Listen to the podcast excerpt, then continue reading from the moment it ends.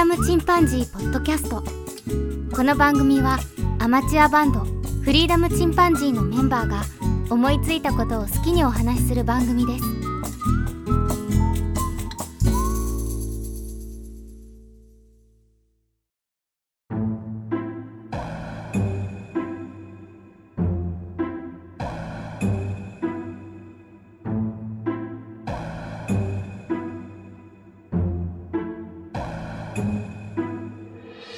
さあ始まりました。フリーダムチンパンジーの佐藤です。ちょっとエコーがかかってるかもしれませんが、今日はクローゼットから配信しております。ちょっと夜も更けてしまったので、10月にいただきましたお便りの紹介をいたします。まず加藤さんからいただきました。ピックアップとコンデンサーを昔いじったことがありますが、改良ならず解約になってしまったので、それ以降自分で改造することはやめました。く。ただこういう作業って楽しいんですよね、というふうにいただきました。これはあの、ケン君がギターを改造したお話を聞いてのお便りだと思いますが、これは電気の知識がいるとかではないような気もしますし、やっぱりいろんな人が工夫して改造したっていうその歴史から学ぶしかないですよね。僕はピックアップとかね、交換したことないので、そういう改造でどのぐらい音が変わるのかっていうのはちょっとよくわからないところはあるんですが、ケン君のギターね、あの、音がゴミだって言ってましたけど、そのゴミの音の方をちょっと聞いてみたかったなというような気もします。ポッドキャストをやっているというのをちょっと思い出してね、音の違いがわかるような録音をしておいてもらったらよかったかもしれません。こういう作業って楽しいんですよねっていう、まあ、それはよくわかりますね。僕はアウトドアギアをちょっと改造したりとか、改造といっても本当にちょっと手を加えるぐらいですけど、そういうのは結構好きですね。加藤さんありがとうございます。次に昨夜さんからいただきました、家事のお供に聞いたポートキャストということで、ハッシュタグいただいております。いつもお聞きくださいましてありがとうございます。ハッシュタグだけでもとても励みになります。次に庄司さんからいただきました。俺たちライブスマターの庄司さんですね。この回を聞いてたら何か色々面倒くさくなってきたけど、最後にちゃんと面倒くさいを曲に昇華しているのを聞いて背筋伸びました。わら。僕は一度オフモードに入ると本当に全部が面倒くさいダメ人間になってしまうので、できるだけ電源切らないように気をつけていますというふうにいただきました。面倒くさい論ってやつですね。面倒くさい面倒くさいと言いつつね、曲を作ってしまうという、まあ確かに、まあ何かしら役に立ったかなという気はしてます。モードを切り替えないっていうのはいいかもしれませんね。めんどくせえなーって思うってない気持ちをずっと持ち続けると。ただ電源ね、入れっぱなしだと、まあ車で言うとね、エンジンがオーバーヒートをしてしまいますので、庄司さんもね、たまにはちょっとオフモードにして、ゆっくり休んでください。庄司さんありがとうございます。次に今日聞いたポートキャストということで、あやほさんからハッシュタグいただいております。あやほさん、いつもありがとうございます。次にサリさんからいただきました。125のお便り会。冬の花火、太宰ですかね、お便り読んでいただきましてありがとうございます。一般的に専業主婦は楽してると思われがちなので、理解してくださるとありがたいですよね。いい旦那さんです。というふうにいただきました。いやー、僕はね、あの、ちゃんと妻に教育されまして、その家事を実際やってみるということが多かったので、おかげでその大変さがわかるんですよね。やっぱりやってみないとわからないですよね。特に料理。これ楽しい部分もあるんですけど、まあやっぱり大変な時は大変ですよね。掃除、洗濯、いろいろとめんどくさいっていう話をしましたけど、やっぱりめんどくさいことが多いんですよね。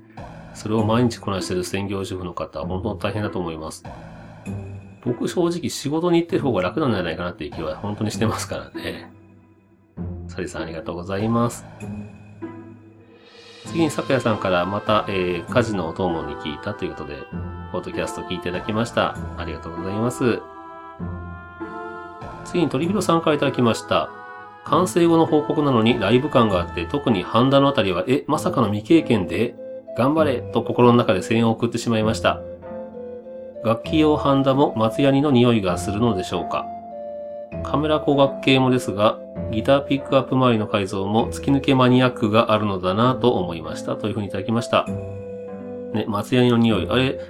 なんか独特の匂いしますよね。ハンダの焼いた時の匂い。で、ケンがその、ハンダをつけるための、そもそものハンダの棒がないというね、その辺が面白かったですけど。楽器用ってのは多分すごく純度が高いというか、本当に水っぽいんでしょうね。僕はそこまで水っぽいものでハンダ付けをしたことがないので、想像以上に難しい作業だったのかもしれません。剣っていうのは本当詳しくなくてもそのトライしてみるっていうその辺の感覚がすごく僕はいいなと思います。僕の場合あの頭で考えすぎてね、結局調べるだけ調べてやらないっていうことが結構多いので、剣のそういった身軽さっていうのはとてもいいなというふうに思いますね。鳥広さんありがとうございます。次に巻貝さんから頂きました。生き物は大概物理的精神的縄張りを持っていて、絶対に侵されたくない部分に無理に入り込もうとするものがあれば、退くか戦うかとなってしまいます。共通のルール内でお互いに縄張りの外で交流できる場所で共感できる点を探り合うしかないのかなと思います。というふうにいただきました。あの、ソロキャンプの回ですね、聞いていただきました。ね、縄張り、やっぱり縄張りっていうのはありますよね。えっ、ー、と、心理学で言うとね、AT フィールドとかいう風に言われてて、エヴァンゲリオンでも、使われてて、ちょっと有名になりましたが、やっぱりね、犯されたくない自分だけの空間っていうのがありますよね。よくあの、車に乗って性格が変わる人っていうのいますけど、あれはあの、車の中に入ったことで自分の AT フィールド感が車の中にいることでより強まってしまう。ということで、自分のね、気に入らない行動をされたり、例えば急な割り込みをされたりとかするとカッとなる人がいるわけですよね。そういう精神的な構造になるというのを知っておくだけで、その車に乗っていってね、あの、無理な割り込みとかされても、イラッとしないで済むかもしれません。キャンプというのは特にその、これも、やっぱりテントとか自分のテリトリーとかね、まあ、区画で借りてる場合は特に当たり前なんですけど、自分の縄張りなんだっていう意識はありますか？ら、そこに入ってくるのはやっぱり、ね、ずかずかと入ってこられると、ムカッとしたりね、トラブルの元になりますよね。これはやっぱりその、キャンプがにわかと言いますか、にわかキャンパーというのはいっぱいいますので、僕もそんなにベテランキャンパーってわけではないんですけど、うん、僕はあの、スキーをやっていて、で、まあまあスキー得意だったんですけど、そのスキー場でボードが流行り出した頃を思い出しますね。スノーボードが流行り出した頃って本当に下手くそな人が多くて、で、本当にあの、ルールを知らない、ゲレンデのルールを知らずに来てるので、リフトを置いたところで立ち止まってしまったりとか、まあ、これとても危険なんですけど、あと、横並びにゲレンデの真ん中にみんなで座り込んで話をしてるとかね。そういうのが本当に多くて、ボードブームの頃は本当にイライラしましたね、僕スキーやってて。で、まあ、だんだんとね、そのマナーが良くなっていくんですよね。まあ、そういう過渡期というのがあると思います。キャンプに関してもやっぱりそういうところがありますから、ただまあ、常にどんなジャンルでも、初心者というのは必ずいるわけで、そういう人がやっぱり、うん、人間性も含めてね、えー、しっかり勉強をするなりね、して、ルールというのを学んでいくしかないのかな、と思いますね。で、それに対してまた、その、あまりカチンと来ずにですね、優しく教えてあげれたらなというふうに思います。巻貝さんありがとうございます。次にネハンラジオのモグさんからいただきました。佐藤さんはもうプロやん。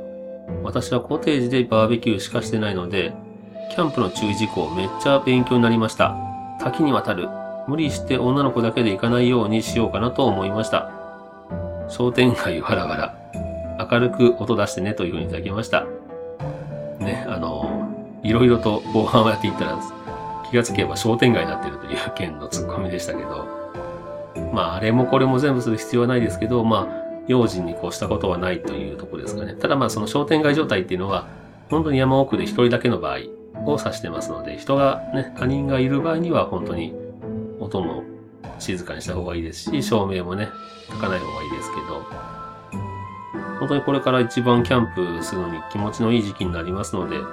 危険は回避しながら楽しんでいただきたいなというふうに思います。モグさんありがとうございます。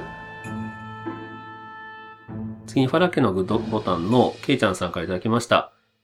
テントを野犬に囲まれるの怖すぎる天使。あと、防犯対策でフリチン流すの面白いというふうにいただきました。ね、あの、防犯対策でうちの番組流したらいいんじゃないかっていうのは、まあ、これあの、まあ、半分ジョークですけどね、でも、そういう番組が、というか、そういう音声が本当にあってもいいかもしれませんね。まるで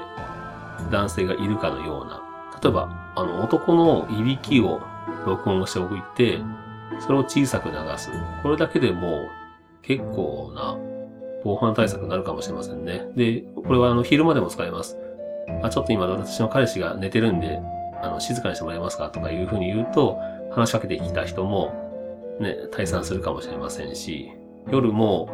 それをね、聞いて、あ、二人以上いるんだなというふうに思ってもらったら、防犯になるかもしれませんね。ただまあそのいびきがうるさくて寝れないということになる可能性もあるんですけど、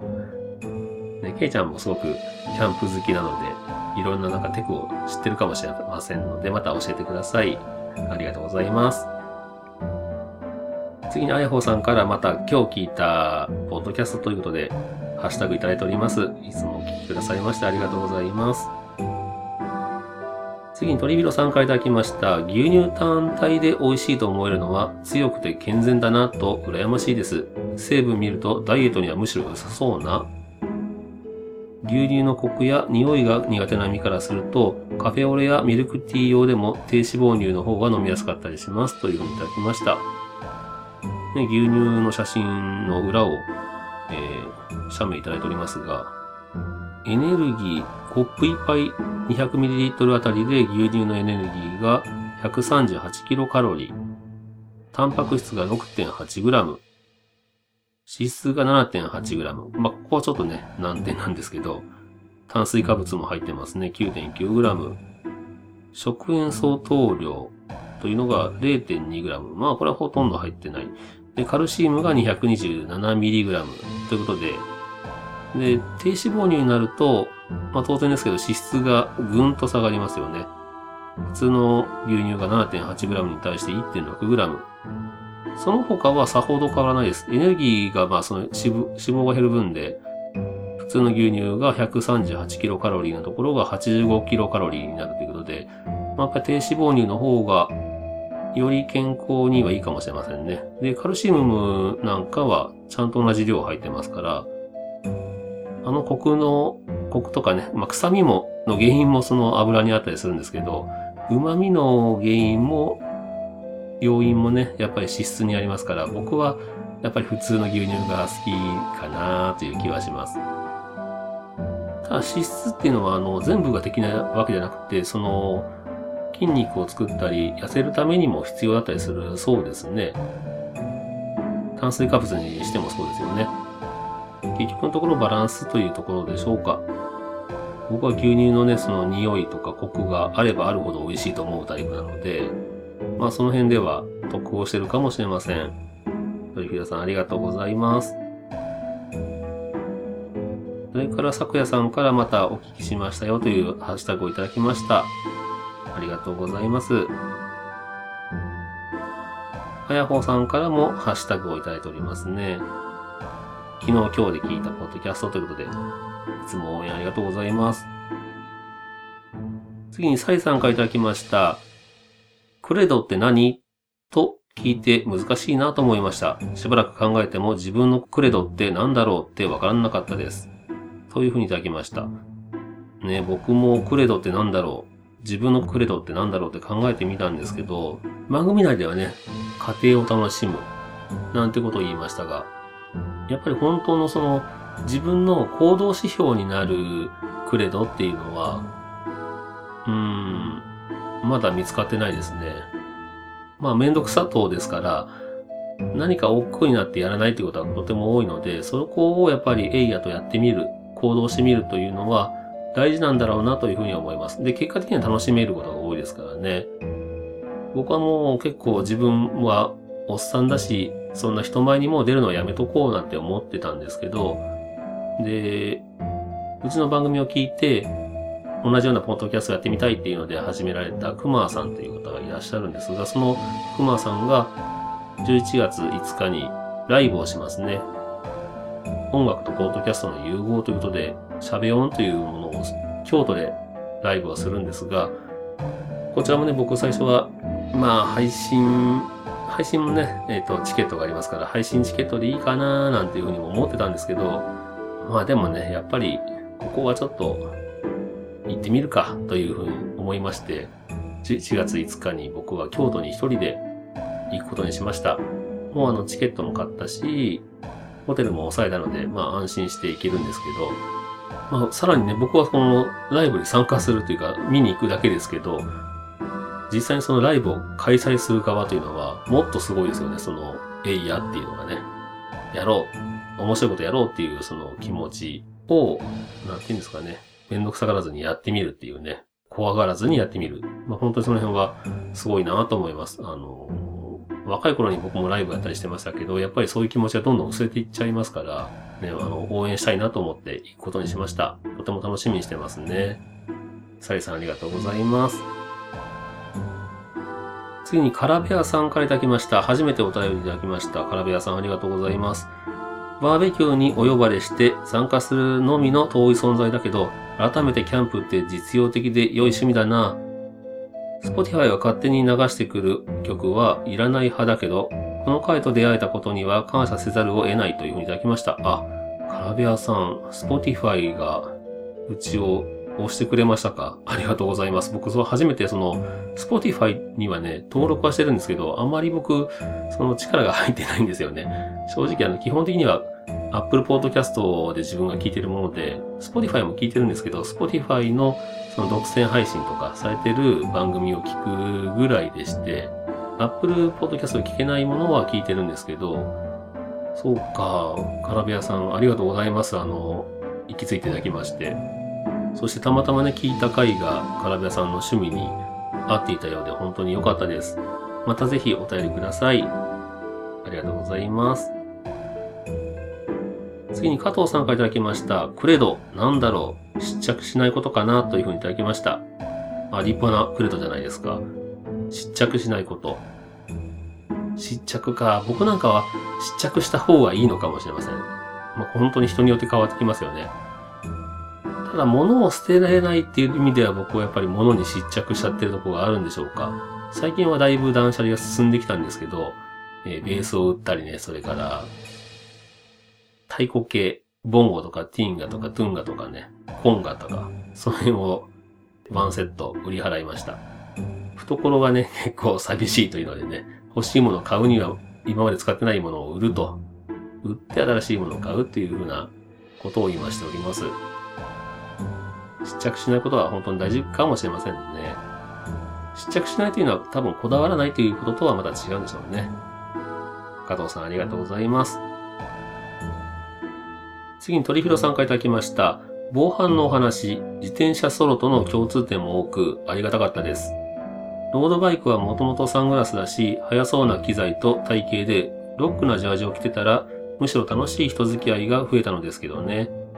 悪意の人が少し混ざるだけで何でも楽しさが大きく目減りするのがとても残念ですというふうにいただきました。ロドリゲさんはそのロックなジャージを着ていて、そのお友達が増えたということですよね。女性の方でそういう方を見かけたときに、つい声をかけたくなるっていうのを抑えた方がいいんじゃないかなというのが今回のお話でしたけど、相手の方がそういう会話を楽しむという楽しめるという方だったら、何かその楽しい機会を失ってしまったのかもしれませんし、そこは難しいところですけどね。ただ、キャンプというのはそのツーリングとか、そういったものとはまた違ってくるような気がします。やっぱり一人になりたいという方が多いような気はしますので、まあ、何にしてもね、僕が若くてイケメンならね、声かけられても嫌に思わないっていう女性もいらっしゃるかもしれませんけど、やっぱおじさんですからね。おじさんに声かけられるのは、僕が若い女性なら絶対嫌なんで あの、やっぱり自重しときたいなというふうに思います。ロードバイクというのは非常に高価なので、防犯というのはとても気を使うでしょうね。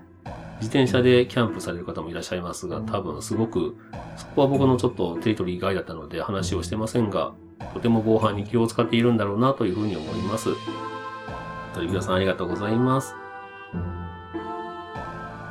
れから、昨夜さんから、ここ数日の家事の音もポッドキャストということで、またハッシュタグいただきました。いつもありがとうございますというふうにいただいております。こちらこそいつもありがとうございます。あやほさんからも今日聞いたポッドキャストでハッシュタグいただいておりますね。ありがとうございます。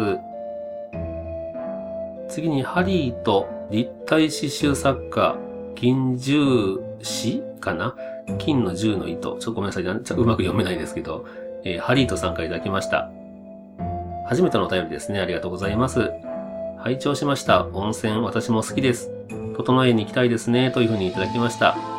ここ最近ね、あのー初めてお便りしますという方がいらっしゃってとても嬉しいですね。西多摩、奥多摩の方にあるのかな？の自然を立体刺繍で仕立てていらっしゃるというね、立体刺繍っていうのを僕初めて見ましたけど、刺繍で、その、本当に立体的に作られるんですよね。すごく自然のものを作られたりね、えー紅葉した葉っぱとかね、お花とか、すごく上手に作られててびっくりします。東京方面というのはとてもその、実はいろんなところにアクセスが良くて、山に行くにも、キャンプに行くにもとてもいいんですよね。で、こういった奥多摩というととても自然も豊かで、山もあるしで、ね、羨ましいです、奥多摩。奥多摩じゃないのかもしれませんけど、西多摩。あまり地理に詳しくないんですが、自然豊かなんだろうなというふうに思います。温泉ってのはやっぱり日本中にありますから、ね、好きな方多いでしょうね。ハリートさんまたお便りください。ありがとうございます。次にサリさんからいただきました。玉造温泉には行ったことありますが、そういえば岡山で温泉に行った記憶がないですが、たくさんありますね。サウナは入り方は気をつけないと、体を壊すので逆効果ですよね、汗。私たちはいつも岩盤浴に行きますというふうにいただきました。あ、いいですね。ご夫婦で岩盤浴に行かれてるんでしょうか。岩盤浴も、そういえば僕一時期ハマったな妻が一時期岩盤浴行きたいっていうので、一緒に行ったりしてましたね。びっくりするぐらい汗かきますけど、なんか岩盤浴でかく汗っていうのはベタベタしないイメージがあります。サウナはね、ちょっと僕はにわかサウナすぎましたね。ちょっと、もうちょっと上手にサウナに入るべきでしょうね。最初から我慢して頑張りすぎました。男というのはちょっとね、なんかそのサウナに入ると、あんまりすぐ出るとね、格好悪いと思っちゃったりするんですよね。そういう格好つけた結果がその、一瞬意識を失うというね、やばいことになりました。気をつけないといけないですね。岡山にも本当にいい温泉たくさんありますから、ぜひまた岡山にお越しの際は、温泉の方を入られてみてください。サリさんありがとうございます。次に鳥広さんからいただきました。クレド、初めて聞く言葉でした。実行はアクティブラーニング。受け身学習ではなくて主体的学習に似てますね。クレドを決めたり、クレドに立ち戻って何かを回したりすることで、アクティブラーニング的思考回路が育ちそうですというふうにいただきました。ね、あの、前向きなクレドというのはまあ当然でしょうから、そのクレドに立ち戻って自分の行動指針を決める。そうだそうだ、僕はこれがクレドなんだから、やっぱりやらなきゃいけないとかね。めんどくさいなとかいう気持ちをそれでなくしたりとか。もっと大きな人生の決断というのも、クレドがあれば、クレドを使うことによって、いい方向に思考ができるかもしれません。そう思うと、ケンもね、すごく長い間考えてたらしいですけど、僕も自分の行動指針になるような何かというのは、持ってみてもいいのかなというふうな気がしてます。めんどくさそうですからね、そこは、えー逆に面倒くさがらないとか、そういったクレドでもいいのかもしれませんね。鳥広さんありがとうございます。以上で10月にいただきましたお便りをご紹介いたしました。ハッシュタグだけでもいただいてとても嬉しかったです。聞いてますよという方がいらっしゃると励みになりますので、ぜひよければね、ハッシュタグだけでもツイッターされてる方は載っけていただけるととても嬉しいですね。途中でお話ししましたが、僕はあの、この配信が金曜日ですので、ちょうど聞いてる方はもうすでに土曜日になってるかもしれませんが、11月5日土曜日、京都トガトガというライブハウスで行われる、ポッドキャストと音楽の融合というね、そういったイベントに僕は参加いたします。くまさんが発案されて、発起人と言いますかね。で、えー僕の大好きなポッドキャストの大々だけな時間のケンさん、おかよさん、それから、いろんな番組されてますが、名古屋のポッドキャスター、徳松武さんが総合司会。そして、えー、熊さんのね、されてる、クーという番組。こちらから馬やんさんと、熊さん。そして熊さんはバンド、架空バンドと言いながらアルバムを作られましたけど、そちらの、えー、バンドとしての出演、演奏、それから、日々の取りこぼしという番組されてます。プロのバンドですね、トゥトゥさん。エレクトリックポップデュオというね、バンドになってますけど、泉ちゃんとゆうじくん、この二人でされてますね。この二人の演奏、それからトークも聞けると思います。こちらのシャベオンというイベントですが、会場チケットを私は買いましたけども、こちらの当日も買えるということで、えー、京都の都にね、それから雅と書く、これで、この漢字を二つ並べて、東海東画というライブハウスで開催されますが、会場チケットも買えますし、それから配信チケットというのもありますので、こちらで配信チケットを買われると2週間アーカイブも残るそうなので、当日はちょっと行けないなとか、それからリアルタイムでは聞けないなという方は、配信チケットの方をご購入されるといいと思います。で、ま、詳しい内容はね、えっと、特設ページというのもあるんですが、kcmah.com、com ですね。スラッシュ shabeon でシャベオン。こちらのホームページに行かれるか、あと、ツイッターされてる方は、ハッシュタグ、ね、シャープのカタカナでシャベオンという風に入れていただいても、探すことができると思いますので、ぜひね、あの、当日ね、お会いできる方、とても楽しみにしておりますし、どう行こうかな、どうしようかなって迷われてる方、ぜひ、あの、僕とお話ししませんか？あの、お会いできたらね、ぜひ声をかけてください。僕は多分黒ずくめの格好で行くと思います。メガネかけたね、あの、おじさんがいたら、って言っても、そんなおじさんどこにでもいるかもしれませんけど、えー、また良ければね、あの、ちょっと声をかけていただけたらいいかなというふうに思います。まあ、なかなかね、その京都っていうのは遠いっていう人は多いと思います。僕も岡山から行くのは、まあまあ遠いですけど、妻がね、ぜひ行ってきなさいということで、あの、お小遣いもくれたので、あの、安心して楽しんできてねというふうに言ってもらってますんで、楽しもうと思っております。CM をかけてくださいというふうに、あの、熊さんからお願いされて、で、毎回ではなかったですけどね、ちょっと尺が長い時は流してなかったですが、シャベオンの CM、いつも他力本願ラジオのしんちゃんという方がね、あの、すごくかっこいい大塚明夫のような渋い声で CM してますが、こちらをかけるのも今回が最後ということになりました。ちょっと寂しいですけどね。最後にじゃあ、あの、CM を聞いていただいて終わりというふうにさせてもらいたいと思います。皆さんもお便りありがとうございました。それではまた、さようなら。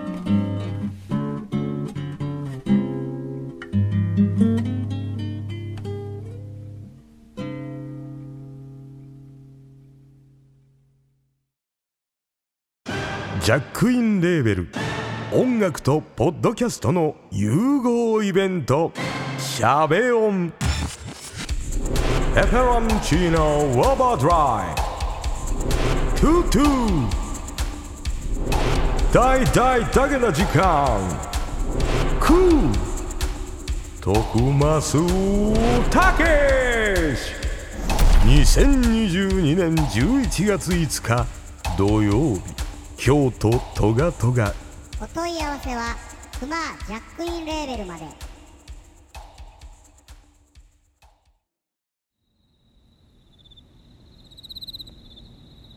フリーダムチンパンジーポッドキャストをお聞きくださりありがとうございます。この番組ではお便りをお待ちしております。ツイッターにてハッシュタグにカタカナでフリチンとつぶやいていただくかメールアドレスフリーダムドットチンパンジーアットマーク Gmail.com freedom ドット chimpanzee